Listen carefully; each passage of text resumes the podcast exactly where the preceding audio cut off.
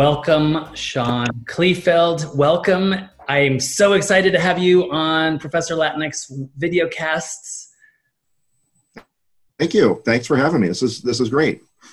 Sean, even before we get into the why comics uh, and your sort of origin story, I want to hear a little bit about your trademark look, your hat, your uh, yeah, your hat. Tell us about your hat.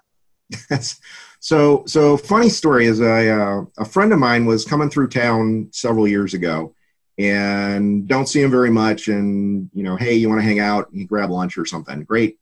Um, we went to. We ended up at a Panera, and it was a gorgeous day. Sat outside and shot the breeze for I don't know four or five hours, and it was fantastic. Had a great time. He went on to you know whatever other stuff he's doing, and I went back home and I was just absolutely burnt. I was head to toe, just all over. I was like fire engine red all over, and I was like, no, okay, I can't be doing this. I, I need a good hat, and we because we were even sitting on umbrella and everything uh, but that didn't help. Um, so I started looking around for a good hat that a I had a couple of requirements. A it had to have a full brim all the way around, right? Couldn't just be a baseball cap and burn your ears or whatever. Um, B it had to be breathable because I get really warm, particularly outside. So something that's not like a fedora that's all felt and and captures all the heat. And, and three, I wanted it to be crushable uh, so I could fold it up, throw it in my back pocket or whatever. Um, which was a little thing that I had seen in um, the Doctor Who series. With Peter Davison's Doctor had a crushable hat, and I always thought that was very cool. Um, and you know, just try and put some style on it and whatever. So I looked around uh, online, spent a lot of time looking around. Finally, came across a company out of Australia that was making these bush hats out of kangaroo leather and it fit all my criteria looked kind of indiana jonesish. So i was like yeah okay cool let me pick up on that.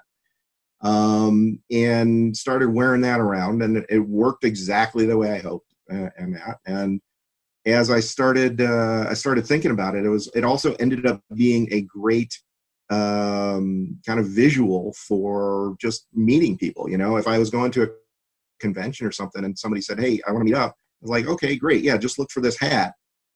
And then you know it's me, right? And you don't have to worry about, okay, well, I'll meet you at this place and who are you? Um, and it kind of rolled from there. Um, and I started thinking about it a little bit more, and that actually kind of led to the, the full look. You know, if you've ever, anybody who's met me in person has seen me, I looked kind of like a bad Indiana Jones cosplay.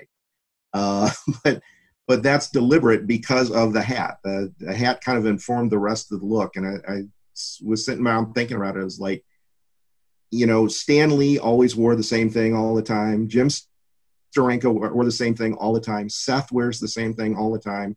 It's a great visual. You know, you always know what this guy looks like. You always know what he's going to show up as. So let me run with that too. So kind of went with the the rest of the outfit. And got kind of this uh, a whole wardrobe of uh, clothes that would work well in a safari kind of thing, and um, kind of ties into the whole. It does tie into the whole comic studies thing. Is I, I kind of look at, I try to think of myself uh, somewhat egotistically as uh, as kind of an Indiana Jones of comics or something. So um, I, I enjoyed digging into this uh, yeah. a lot of this stuff, and uh, you know makes for a nice visual, nice nice kind of iconic bit. So uh, I, I, can wear an outfit and everybody can recognize me or you know anytime they meet me um, at a convention or whatever so. And next time i'm looking for the ark of the covenant i'll come and uh, look you up sean. Um, so tell absolutely. me, tell me you're an independent scholar absolutely dedicated to comics and really enriching our understanding of comics. You write for um, a number of different uh, venues and spaces the jack Kirby Collector. Your work's been used for Marvel Entertainment, among others. But how? What's your story? How did you get into this, Sean? Uh, it's just it's honestly it's like it's one of those that I've just always been in it. Really, um, I've been reading comics literally as long as I can remember. Um, I know my parents have photographs of me uh, in like Batman T-shirts and whatever when I was like three, four years old. You know, so it's it's just kind of always been there. Um, and uh, you know, so I grew up with comics, reading Superman, Batman, Justice League, all of that stuff, watching Super Friends on TV. Um, and I got to be uh, so on my 11th birthday. Then, like every year, I got a few comics, uh, among other things. And one of the comics I got was uh, Fantastic Four number 254, which was a middle of John Byrne's run on that series and I was just absolutely blown away by that. It was, uh, I'm sure most people don't remember the issue is the Fantastic Four are exploring the negative zone. They're doing, you know, very Fantastic Four things. And at the end of it, um, the alien in that particular series uh, captures Reed Richards' mind and absorbs it out of him. And Reed Richards is left as a lifeless body, more or less. And the last line is Reed Richards is dead or something and I just had to know what came next. Right? It was one of the oh my god, what's what's going on? You can't kill him off. He was the main guy. How do you? Uh, so I got the next issue, and then the next issue, and then the next issue, and right, and that that kind of snowballed and became a real big fan of Fantastic Four because of that. Um, you know, John John Byrne's run on the FF is you know lauded for a good reason, right? Um, but uh, as I started reading those, I started like, okay, this is great. There, after I'd read, I don't know, a dozen issues or something, I was like, well, yeah, there's 200 some more issues that I haven't read yet. So let me find out these characters are really interesting. Let me see more. So I started working my way backwards, and you know, here's Marv Wolfman's run, and here's uh, Roy Thomas's run. your Stan Lee and Jack Kirby, and and all that, and that just became more and more fascinating. Um, and interestingly, around that same time, I was getting into it, particularly into the Kirby era stuff, was when Kirby was having that big fight with Marvel to try and get his artwork back. So there were a lot of in the comics press. There was a lot of news articles about Jack Kirby, uh, not only trying to get that uh, his artwork back, but you know just general background information. Here's a, here's this other stuff he did. oh, by the way, he also invented the X Men, the Avengers, et cetera, et cetera uh, oh, by the way, he used to be doing this stuff in the 40s, and oh, wait, he invented romance comics, and et cetera, et cetera.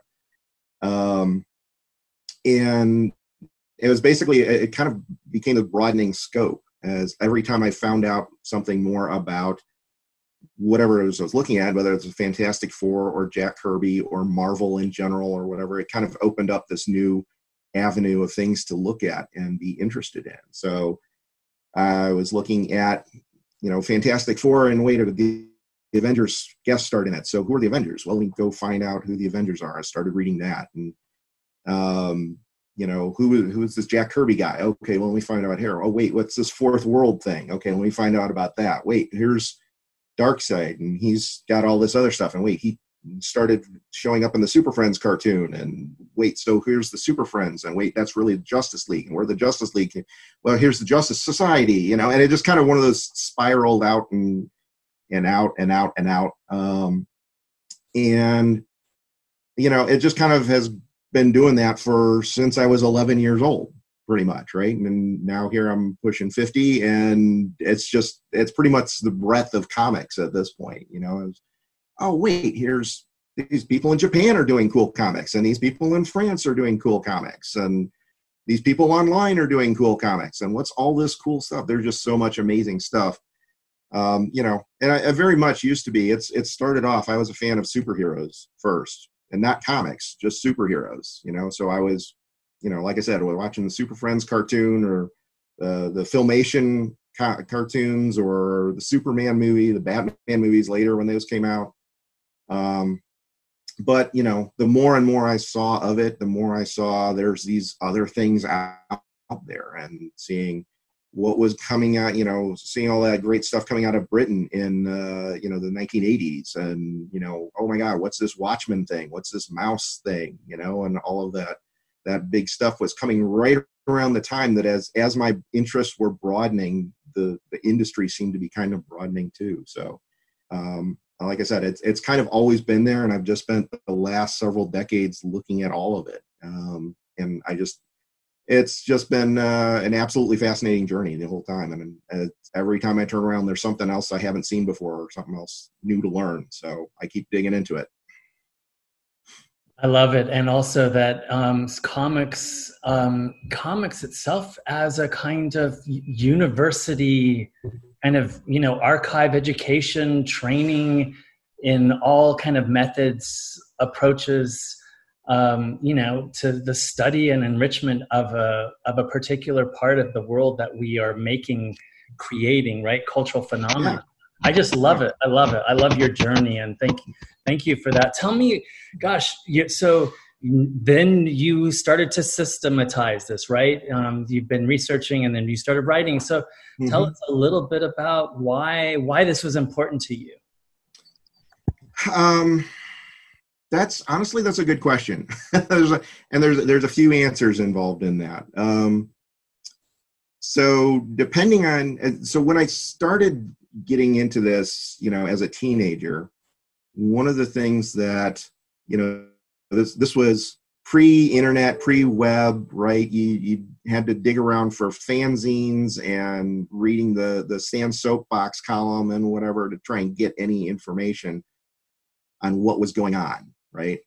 because um, I lived in a very small town. I grew up uh, as a population of like seven thousand or something like that. So there's not a whole lot of interaction. We didn't have a local comic shop at all, so I had to get stuff from the drugstore, you know, whatever. Um, so there just wasn't a lot of information available. So what I was doing at that time was anytime I did find something, I just grabbed onto it and you know, okay, this is this is something I need to hold on to, and I would just uh, collect. I ended up collecting a lot of that information in in three ring binders. Um, you know, I would maybe Xerox the if it was a a newspaper or something that was going to fall apart, I'd Xerox it and put a three hole punch in, throw it in the binder, and I had all this information stored in three ring binders, um, which not surprisingly got very wheel, unwieldy very quickly. so even even with the the scant information that was available then. Um, so I did that for several years, and then in the mid '90s, uh, the internet, the the World Wide Web came about, and I started hearing about that, and I said, "Hey, that sounds like a cool thing." And I was on uh, America Online at the time, and I read at some point, "Oh, hey, they give you server space." And I think it was like a whopping five megabytes or something like that, right? Um, I was like, oh, okay, great. Let me play around. And, and I sat down. I taught myself HTML, which kind of sounds cool and impressive now, but it literally was a 16 page booklet that had all the HTML there was at that point. There was, it took me a weekend to figure it out. And I fat, sat down and built out a, some kind of generic web pages and said, yeah, okay, that's cool. What do I do with this now? And you know, my thought was, well, I've got all these binders full of material on comics that I want to keep and want to be able to reference. What if I transferred that all online, did those as web pages, and then I'd have access to that all the time. I wouldn't have to lug around these ugly notebooks with decaying paper and uh, hard to find stuff. I could organize it. And so I started building websites out of that material and because I, there was still a lot i was still having issues or concerns or problems getting as much information as i wanted. So when i did find something uh, not only did i collect that i tried to extrapolate on that as well right? So okay if i read this piece over here and i read this other piece over here i don't know the bit in the middle but i can make some assumptions and kind of educate myself and make some educated guesses here. And maybe somebody else might be interested in that. So i would write something down and post that. Um, so you know hey you know jack kirby did this over here and jack kirby did this over here. And you know, are they those two things might actually be kind of related even though they were for different companies. Uh, so how does that how do those play together? Um, so some of that was uh, the idea, it started at least as the idea of working some of that out for myself. And you know by the process of writing you kind of have to you have to formalize your thinking on that right? You to put it down into words and use grammatical structure and whatever. You actually have to organize all your thoughts to do that. Um, so part of it was that and part of it was just getting this information out there that i didn't think was anywhere else at the time. Um, and that's that's been a, a big chunk of it for you know you've got the the pieces up for you know my anthropology book my web comics book and a lot of that information is or at least at the time that i was writing it um, was stuff that i wasn't seeing anywhere else. And you know I, I, am referencing here's the work that other people have done but i'm trying to make connections that that other people may not have seen or may not have thought at least aren't talking about even if they have seen them. Right. Uh, so let me let me try and put those in writing. And some of that's you know, like I said, organizing my own thoughts, and some of it is um, putting it out there for other people to to say, you know, oh hey, yeah, that's right, or that's wrong, or that makes sense, but, or hey, let me add on to that. Um, so a lot of my writing ends up being along those lines. Um, and what, what I find interesting too is, you know, I've been blogging now for over a decade. Um, which means that there's a lot of stuff that I've just I've written and completely forgotten about. And what I find amusing is from time to time I'll you know hey here's a obscure comic creator from the 1940s uh, I just heard about. Let me Google him and see what information is out there. And I'll find the only only article is something that I had written myself. And you know, I oh yeah, I wrote that in 2006, and I've completely forgotten about that. But but I have that information out there It's like, oh, well, this is the stuff I dug up, and and that's what you go. I mean, that's um, the the and I I don't need to remember it now because it's out there. Um, the one I keep going back to, I, I do remember I've written this now, but uh, uh, Paul Sampliner, who worked for independent comics way way way back in the you know 30s and 40s, there's like no information about him anywhere. Um, I did as much scouring as I could and came up with a blog post about him uh, 10 years ago or something that's still like one of the only pieces of information out there he's you know there's no wikipedia page for him or or he's barely referenced when you're reading about wheeler nicholson or or any of the other folks in the early days of dc there.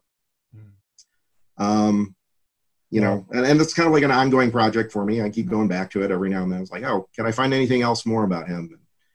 Uh, has somebody else written something new on him or whatever? Your work is very, very uh, so important, and in a way, you've kind of already brought us to this place about vision and approach. Um, kind of the, the the urgent impulse, the passion to synthesize, to dig into the kind of records, the archives um, that have been buried, and to kind of bring it to light. Um, mm-hmm. is there something something else, Sean, here in terms of your approach uh, and vision? Um, a lot of it is just uh, is just very self driven. You know, I'm not. I've never been one to. You know, uh, I'm, I'm not. As a rule, I'm not generally writing for the purpose of uh, you know the the clicks or the money or anything like that. Obviously, there's not a ton of money in this, but uh, I'm not even uh, I'm not even thinking of low budget stuff. It's it's whatever happens to interest me.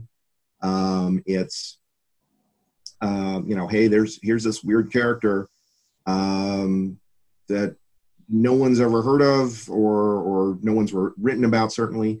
Um, let me let me see what I can find on him and let me put that out there. And this that's just for my interest and edification. Me processing this information uh, and trying to do something with it. And that, that's kind of how I end up processing it. I've got another blog post I did, uh, I don't know, probably five or six years ago now on uh, Paul Henry Cassidy, who was an early Superman artist back in the, I think he started on like issue seven or nine or something like that. Um, he didn't work in the industry for a long time, but he he was there for long enough, and you know what? He's the guy who he, uh, his biggest claim to fame really is he's the guy who put the S on the back of Superman's cape. Um, that's a really stupid, obscure part of trivia for even within the Superman context. But you know, hey, that's that's something I find interesting for any variety of reasons. So yeah, well, um, those are the it's uh, the details like that that allow others to come along, whether you know we see it or another generation sees it, but can build on and dig and and and and write the stories that haven't really been written. So thank you for that. Tell us sure. about your book, Fanthropology. Fantropology. Sure. Yeah. Um, yeah. So this this is uh, the first full fledged book I, I, tried writing. Um, this goes back to again kind of that broadening scope of of interest in things. Um, at some point in I don't know, I suppose it would have been the late '90s.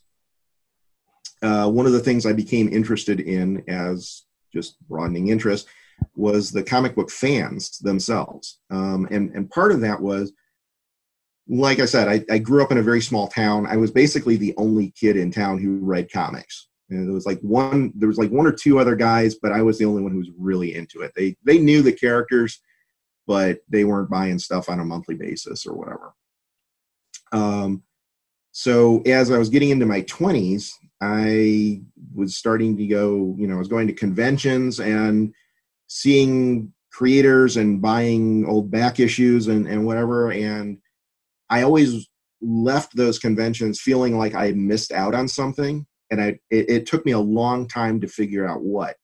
And what I was missing out on is I was going there to meet those creators and get autographs and buying those back issues, stuff that wasn't at my local comic shop or that I could buy online at, uh, at that. I think you could buy stuff online at that point but there weren't many vendors. Um, but I was, you know, I was leaving these conventions and feeling like I was missing out. And what I realized I was missing out on was that fan experience, right? I wasn't going with a group of friends and and we were all hanging out and just having a good time. I wasn't going there and meeting up with friends that I only saw at conventions or anything like that. Um, and it got me thinking about, well, what is this comic fandom experience. I mean, I'd read about it, right? I'd certainly seen letters in the back of the comics, and and the fanzines had to be created by somebody, uh, and all that. Um, but I wasn't really. Ex- I didn't feel like I was really experiencing it very much. Um, so I was looking around and trying to get an interest and, and trying to figure out and understand what the comic book fan group was like as you know why they come together why they why do you do cosplay? Why do you uh you know uh, me or how do you connect with people uh, at a convention uh, and just the, the whole gamut. Um, but this was like i said late 90s early 2000s something like that and no one was writing about that. Um, uh, henry jenkins had been doing some work in fandom broadly speaking um, but his work tended to focus more on sci-fi um, and so he's talking about Star Trek and uh, Blake Seven and, and some of those types of things, which is great, but I wasn't seeing anything with regards to comics. Um, the only other thing that was out there really was uh, Bill Schelly had a couple of books out at that point, I think. But his books on fandom, comic book fandom, were specifically just histories and not, he didn't really get into the the thinking behind it or, or, or whole lot of what people he, he was kind of just more looking at the factual information. Here's what jerry Bails did here's what roy thomas did here's what uh, you know all these people were doing here's the, the maggie thompson she started this and whatever.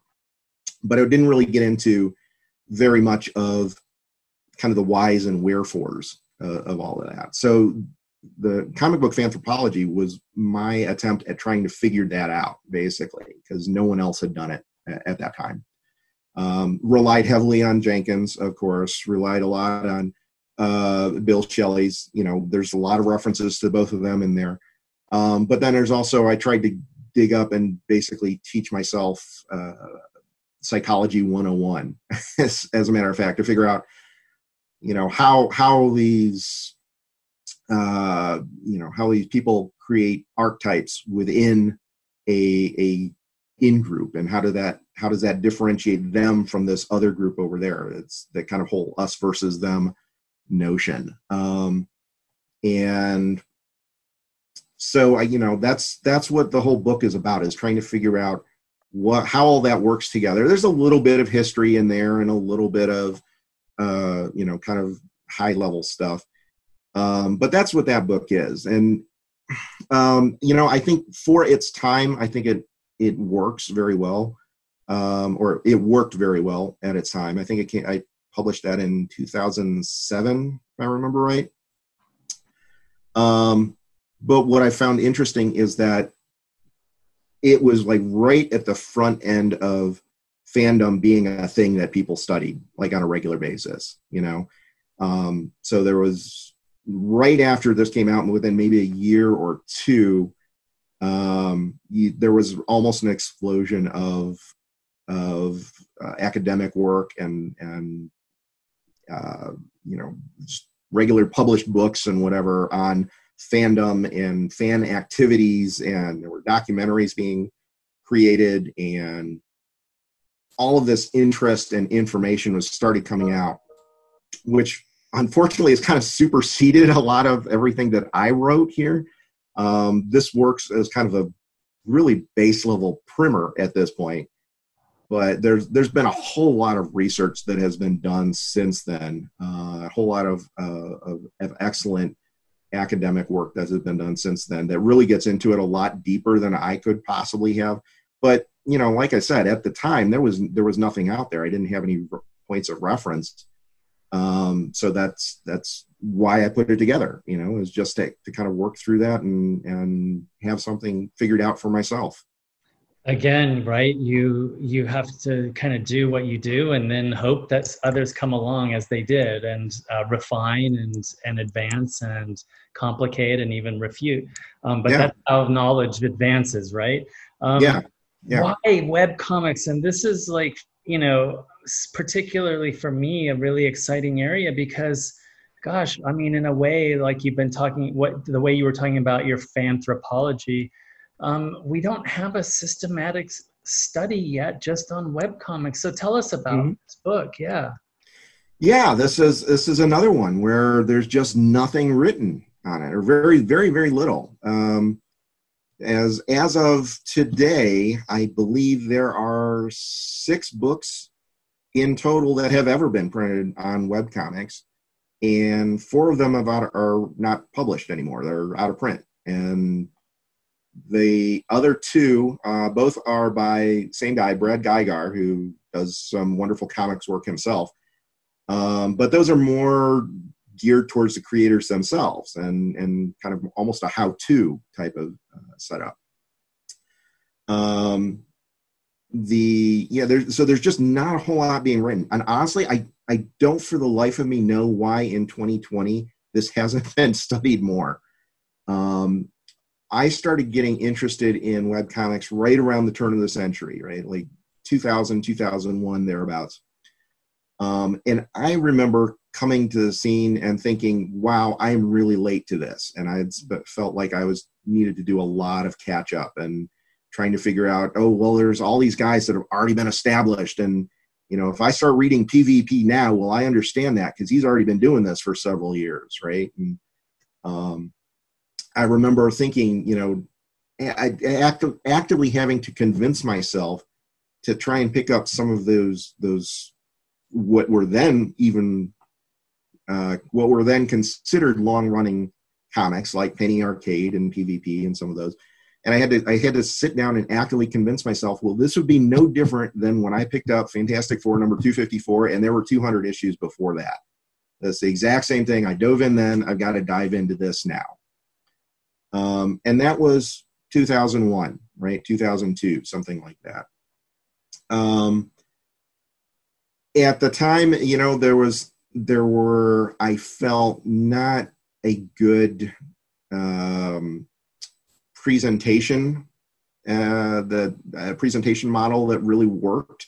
Yeah, you could certainly go online, you can go to a website and read these comics, and you could get the punchline if it was a gag comic or f- follow along with the story well enough if it was a, a more of a serial but um, you know the the the, the the navigation the uh, the user experience wasn't great. I, I felt at the time, so I didn't really get into it right away. It took me another few years. Um, and honestly, the the the way I got into that was uh, Phil and Kaja Foglio's Girl Genius. Um, I had read Phil's work back in the 80s. Uh, one of my interests in, in high school was Dungeons and Dragons, and Phil had a, a, comic strip in the back of Dragon magazine that I really, really enjoyed all the time. So when I saw he was doing this Girl Genius thing, I was right on board. I think that started in 2001, 2002, maybe. Uh, but it was a print only magazine. Um, but you know, hey, I was going to the comic shop anyway. Just picked that up along with Fantastic Four and whatever else I was getting. Um, and after I think it was six or eight issues, uh, he started posting some of the information and some of the stories online too. And I looked at that and I was like, okay, yeah, that's cool, but I'm like the print version better.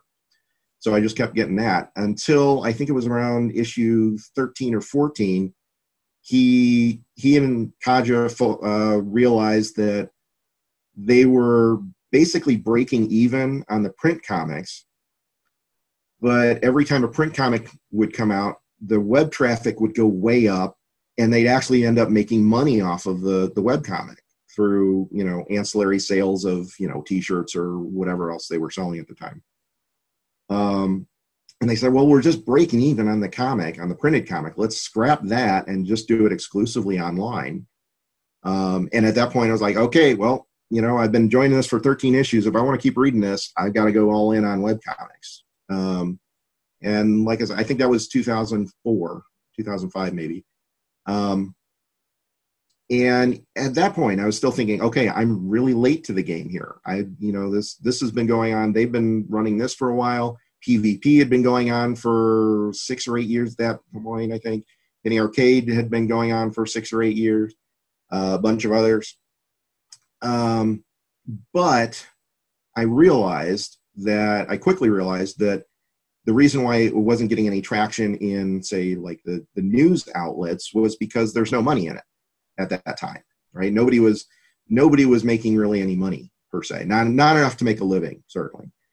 Um, but then as started people started doing that, and you know, you started getting um, you know the Scott Kurtz and and Phil and Kaja Foglio and and all of them. Um, they start making money and saying, "Hey, I'm earning a living doing this. You know, I'm I'm selling ads on the site. I'm selling T-shirts. I'm selling printed copies of the book after the fact, after they've been online. This is an industry. We can do this." Um, I was like, yeah, okay, this is the thing. So I, that's when I, you know, trying to investigate at the time how web comics worked financially. That was again, that was just kind of an interest that I had personally. I just finished up my MBA at the time, so I had all this kind of, uh, you know, spreadsheets and stuff kind of flowing through my head already. Um, and so I started writing on that, just blogging about it. Here's a thing. Here's how this could work. Here's how this financial model might work, and that kind of thing. Um, and I did that for I don't know five, six years, and I still wasn't seeing anybody else talking about it. You know, and it was just um, yeah, and, and it's consistently been like that. And, and, frankly, I don't understand that. I mean, I, I kind of got it early on. Like I said, there wasn't a financial model. It just seemed kind of like hobbyish uh, in the early 2000s you know, and so yeah, okay, I could see why it's not getting covered on the Beat or or Newsarama or any of those. But you know, ten years on, fifteen years on, twenty years on, um, you know, we've got industries here. I mean, the penny arcade guys. That's a that is a little a literal industry. There's what like 15, 16 employees there. They've got they've done TV shows. They've done uh, you know promotional spots for for major companies like you know Microsoft and PlayStation and, and them. Um, that that is they've several times over proven that's a viable industry. It's making money just as well as you know uh, Marvel or DC or Dark Horse or any of the traditional publishers. Um, but for whatever reasons, um, that's just not been covered. Um, and I go into a little bit of that into the book, right? Um, there's there's some there's some rationale for it, I think, some. Um, you, you know, that's there's the notion that you know web comics just haven't been around as long, right? So uh, there's a not as much to study. You know, there's you know Charles Schulz was working on comics for you know 40, 50 years before the web was even invented, right? So he's got a he had this huge bulk of material built up before web comics were even a thing. Um, you know, and and people had time to study all that, right? Um, and I think I, there was a I read something from uh, Jared Gardner a couple years ago too, which which kind of struck me is he he posted he posited that one of the reasons that academia largely didn't have anything to do with comics for so such a long time was because there was no place to really talk about them and, and publish about them in terms of academic journals, right? Um, they didn't really fit into the literature journals that were out there, and they didn't really fit into the art journals out there. Um, they're just kind of, you know, because it's this art and language and all of this kind of works together, there was no one place that always made sense. You always kind of had to, okay, well, I can talk about Watchmen, but I can only talk about it from the standpoint of what Alan Moore did and kind of ignore Dave Gibbons on this, right? You know, it's we're talking about the layers and structure of a meta text or whatever. Or I can sit down and talk about what Dave Gibbons did and kind of ignore all the the backstory and and whatever that Alan was putting into things. Um, you know, there was the Inks Journal came out in '93 and ran for a couple of years, but that was that was what for only three or four years. That was pretty short lived. And there's the the new version of the Inks Journal, which started was that two or three years ago. Um, but that's only two or three years ago, right? So up until that time, up until two years ago, there was basically nowhere where you could sit down and write an, uh, a journal article about comics. Um, so, you know, no one was really focused on that, and I think that that kind of is exemplified even more with web comics because there's the additional component of the technology behind it, right? And if you're talking about Watchmen or Maus or Dark Knight Returns or whatever, um, the the printing technology isn't all that different than it was 200 years ago, right? I mean, it's it's computerized. It's uh, you know larger production runs. Also, there are there are a lot of differences there, but the fundamentals are basically the same. You put ink on a stamp and you squish the that stamp onto a piece of paper, you've got a printed comic. Um, with the with the web, that just that layer just doesn't exist, right? There's there's the technology involved of uh, of crafting the comics because a lot of these are done digitally now on a on a tablet or something, um, and then uploading that, and you've got server capacity, and you got to talk about how the internet works in general, computers talking back and forth to one another. And I think that third component is something that a lot of people don't really, they're not, they can, they maybe figured out the, the art component, they've figured out the writing component, but they haven't figured out the technical component to kind of bring all those together. Um, I have a relatively unique background um, that does kind of mix all of those. Um, so I'm able to kind of talk to. I, I think I'm one of the few people who is able to talk to all three aspects of that um, a little bit more readily than than other people. Is um, my bachelor's degree was actually in graphic design, so I did learn. You know, I grew up learning all of the print techniques and the art and and all of those angles of things. Um, obviously, I've spent a lot of time you know figuring out writing just by sitting down and doing it doing the blog and and Kirby Collector and everything else I've been working on. Um, but then my day job for the past 20 ish years um, has been the internet in some capacity. I've either been designing or developing or or doing. I was web admin for a while. I, my current official day job title is digital media strategist. Um, so you know, I'm I've been on kind of all aspects of how the web works as well as uh, so I know I can speak the the language of the IT guys and know how all that pulls together. So I think that that's one of the reasons is that web comics haven't been discussed in, in that term, in those terms in academia, is because there's that IT component that is people just kind of not sure how to deal with, right? You know, they can they can read the comics and say, well, uh, uh, Raina Telgemeier's Smile, perfect example, right? Everybody loves talk, talking about that. It's a great book, and love you know tons of kids have picked that up, got them to read. Fantastic, lots of things we can talk about here. Um, but that was a web comic first, right? But before Scholastic got a hold of that, that was she posted that online. Nobody talks about that. Um, and honestly, I, I the first draft I did of this book, I completely forgot that as well, and I didn't reference her at all because it just totally skipped my brain. Um, and I, I think that's you know a lot of people you know that obviously she she did something right to get the attention of scholastic to have them come to her and say hey we want to publish this right?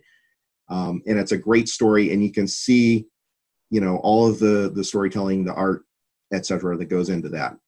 Um, but everybody comes at it from that perspective as a completed work when that's not what it was mm. um, you kind of see the same thing with watchmen too right that was originally a monthly series came out for for a year basically i think it was a year and a bit i think the last couple issues were late if i remember right um, but everybody reads it as a trade paperback and talks about it in terms of the graphic novel format, which it wasn't originally. It was, you know, you didn't get that cool effect of the back covers for anybody who hasn't read the the floppy version. You don't get that cool effect of the back covers with the blood dripping down over the clock, and it gets deeper and deeper. By the time you get to issue 12, it's almost an entire page of red. Um, you know, so there, there's some element of that that's lost because you're not thinking of it most people aren't thinking of it in those terms. And, and I think you, you see a lot of that. The uh, Nimona is another one, right? Started off as a web comic. Everybody uh, looked at that and said, "Hey, this is great, but let's publish it." And that's when it started getting attention. Um, and you see that in the uh, that's the other thing you, you see in the the news articles. You know, your again your Newsaramas, your comics beat, whatever. Um, people tend to start uh, to people tend to talk about web comics only in relation to the print comics. Oh, hey, Mark Waid is doing this thing on the internet. Oh, hey, Warren Ellis is doing this thing on the internet. Um, or hey, Scott Clevenger used to be on the internet, now he's doing this print thing. Um, and I think it's that that internet component, that technical component that throws people. They're not quite sure how that works. They're not quite sure uh, how the business model operates. They're not sure how the technical angle works. Um, I, I, think that's where the breakdown happens. I think a lot of people aren't seeing it in those terms. Um, yeah, one of the a lot of sense, Sean. Yeah, go ahead. Uh, I was just gonna say one of the the interesting thing when I when I first wrote the book proposal, um, you know, it was shopped around and they had a, a several professors take a look at it and say, hey, what do you think? What what would you want to see or not see in this?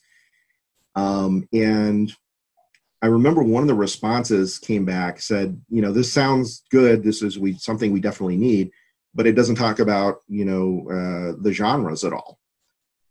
And I was like, well, no, because the genres aren't part of part and parcel of webcomics. Genre, you can talk about genre in any any media format, right? There are genres within cinema or or comics or TV or prose or whatever that's you know that that's not what we're talking about here webcomics specifically is uh, and uh, is a venue of comics in the same way that graphic novels that's like trying to say there's a genre to graphic novels or there's a genre to monthly serial comics or or something like that it, it doesn't quite work like that right um yeah, and sense. and it, yeah, you know, it, people don't. I think a lot of people miss that. and They're they're not quite sure. They haven't quite figured out how to process it yet, and and the, I think there's a lot of that still going on.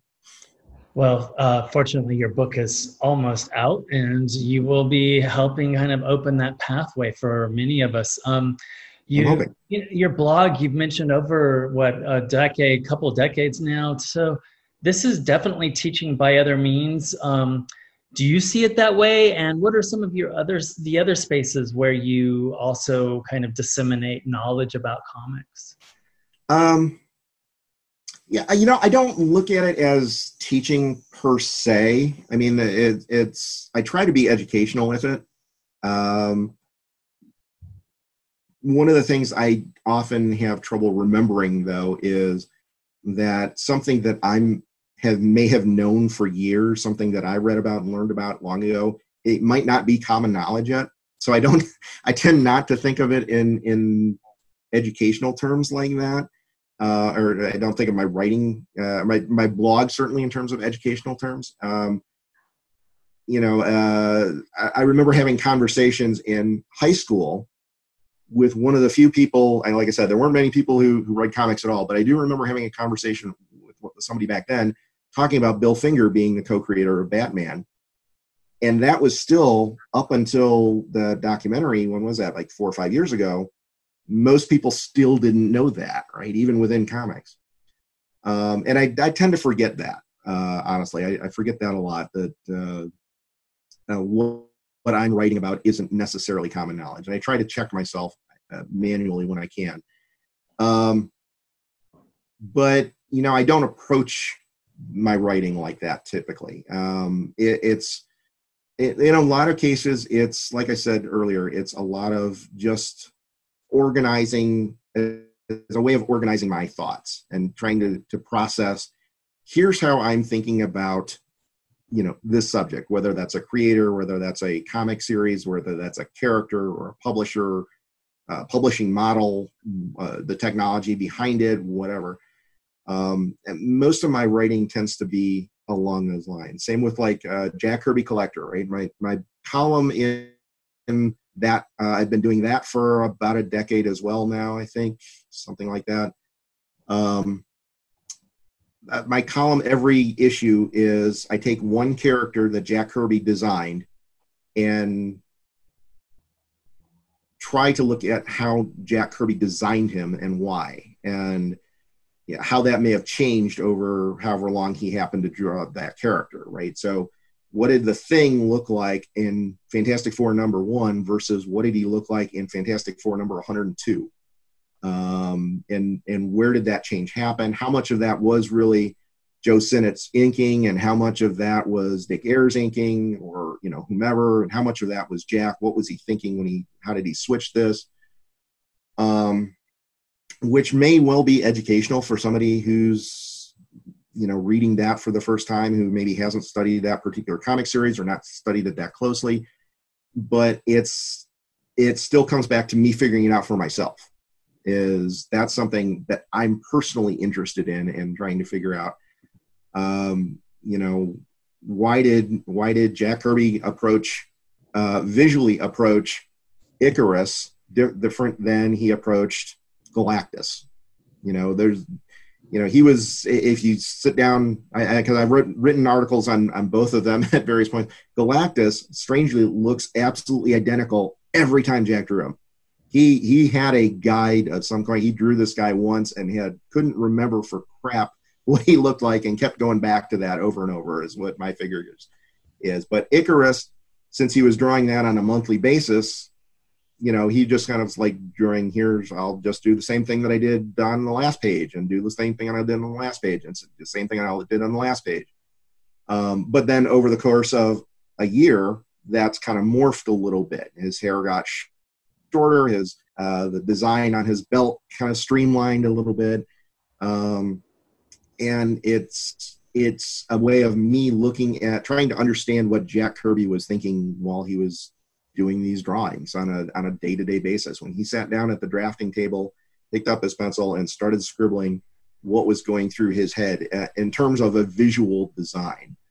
Um, and if that is interesting or educational or a learning opportunity for somebody else, that's fantastic. But that's not, it's more of a learning opportunity for me. Um, and I'm kind of uh, reminded. I think it was uh, uh, Feynman who said that you know you don't really understand something until you can teach it to somebody else in in simplistic terms. I forget exactly the, the exact quote, but he said something to that effect. Um, and that's kind of what it's like for me is i'm trying to get to that point where i understand it enough that i can sit down and explain that to the next person mm-hmm. um, and if it happens to be if i can explain it well enough that you get it that just means i've gotten it and i've i've kind of understood it and that's that's kind of my approach to anything that i'm writing here like you know whether it's a blog whether it's jack kirby collector whether it's something that i put together for marvel or uh, uh, whoever else I've, uh, I've worked for. Um, you know that that's kind of the intention there is that's me processing everything me trying to understand everything and then you know i may as well put this out there for everybody else because i've already done the work on it so it's it, it's the research is the ends of itself and then the means are the writing if that makes sense yeah, that's great. Um, and uh, so, web comics, fanthropology, uh, constant sort of blogging um, in mm-hmm. ways that kind of reveal the kind of you know minutia of comics, comic studies. What's next for you, Sean?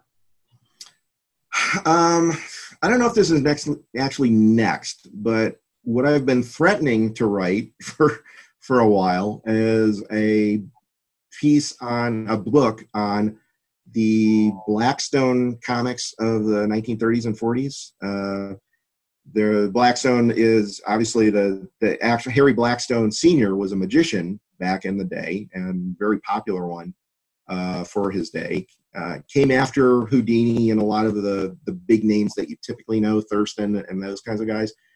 Um, and he kind of made a, a big name for himself, um, big enough that a, he had a comic book uh, that was uh, several comic books actually based off of him and uh, and his adventures. It was actually created um, by the same guy who created the Shadow, and um, you know he he wrote I think it was I don't know something like thirty issues, and I'm trying to oh, I'm drawing a blank on the the order. He it was actually it was it was popular enough that it went through several publishers uh, over the course of i think it was about 10 15 years something like that. Um, and it would end up being it was a it was a popular enough book that um, it kept selling until the publisher decided they didn't want to do comics anymore and they collapsed. And um, there was one issue by uh, ec and they they got the one issue out and he went to he was going to meet with Bill Gaines. Uh, wait a minute, no, the Bill or Max? I think the father. Yeah. Uh, he, he went. Max, yeah. Yeah, so he went to meet him after, right after the first issue was kind of done and wrapped up, and you know, talking about how we can do this. That was the weekend that he died. So he never ended up meeting him because he was in that you know nasty boating accident literally two days before um, so then that never got published. So he ended up he ended up taking it to timely uh, and timely did i think it's like six or eight issues or something like that.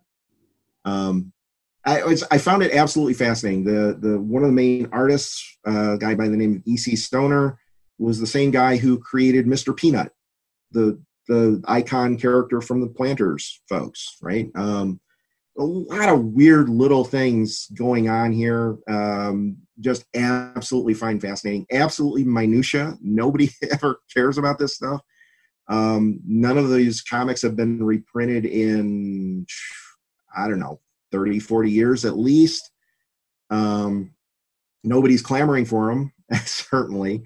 Um, but I, you know, I find it fascinating all the the way like all this stuff kind of interacts and and mixes together. So that's going to be uh, hopefully my next thing. And like I said, I've been threatening to write this for a little while now. Yeah. Um, well, I love it. I, I, yeah, you should write it, and uh, I'll be the first to buy it. Um, where? So you talked. You've mentioned a couple of web comics. Um, mm-hmm maybe you can mention a couple of others for our viewers or listeners um, that are really exciting to you and and comics generally or you know comic studies like what's what's exciting you right now Ooh, there's a there's a lot going on. Um, within web comics, I'm trying to think of some of the. I think one of the more interesting ones that ju- I haven't seen the reboot. He just restarted as uh, I don't know if you've ever seen or heard of that one.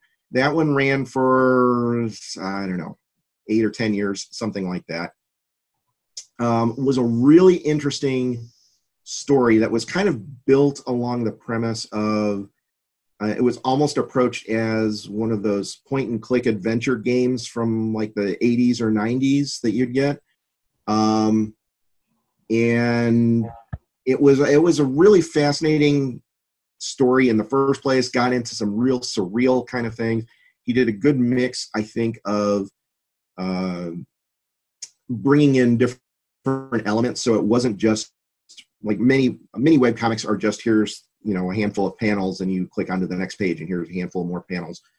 Um, he got into some interactive stuff which is debatably not comics but since they were a fairly minor part i still consider them comics he got in some uh, multimedia stuff again you could debate whether or not that's comics but I, I think he did it judiciously enough that the broad work the homestuck is is considered comics um, he finished that a few years ago. He just started a new version of that, like a, a 2.0, as it were.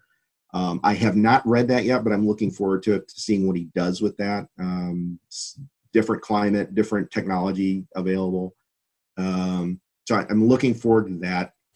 Um, looking forward to and enjoying anything that um, you know just is a good storytelling experience. Um, there's a lot of good ones out there. Two of them that i talk into the book are uh, questionable content and dumbing of age are uh, those are both uh, creatively uh, artistically i guess are pretty straightforward in terms of just here's the story of you know uh, gen xers or gen zers or whatever he's specifically calling them um, uh, you know, getting through life and kind of slice of life kind of pieces. They're not.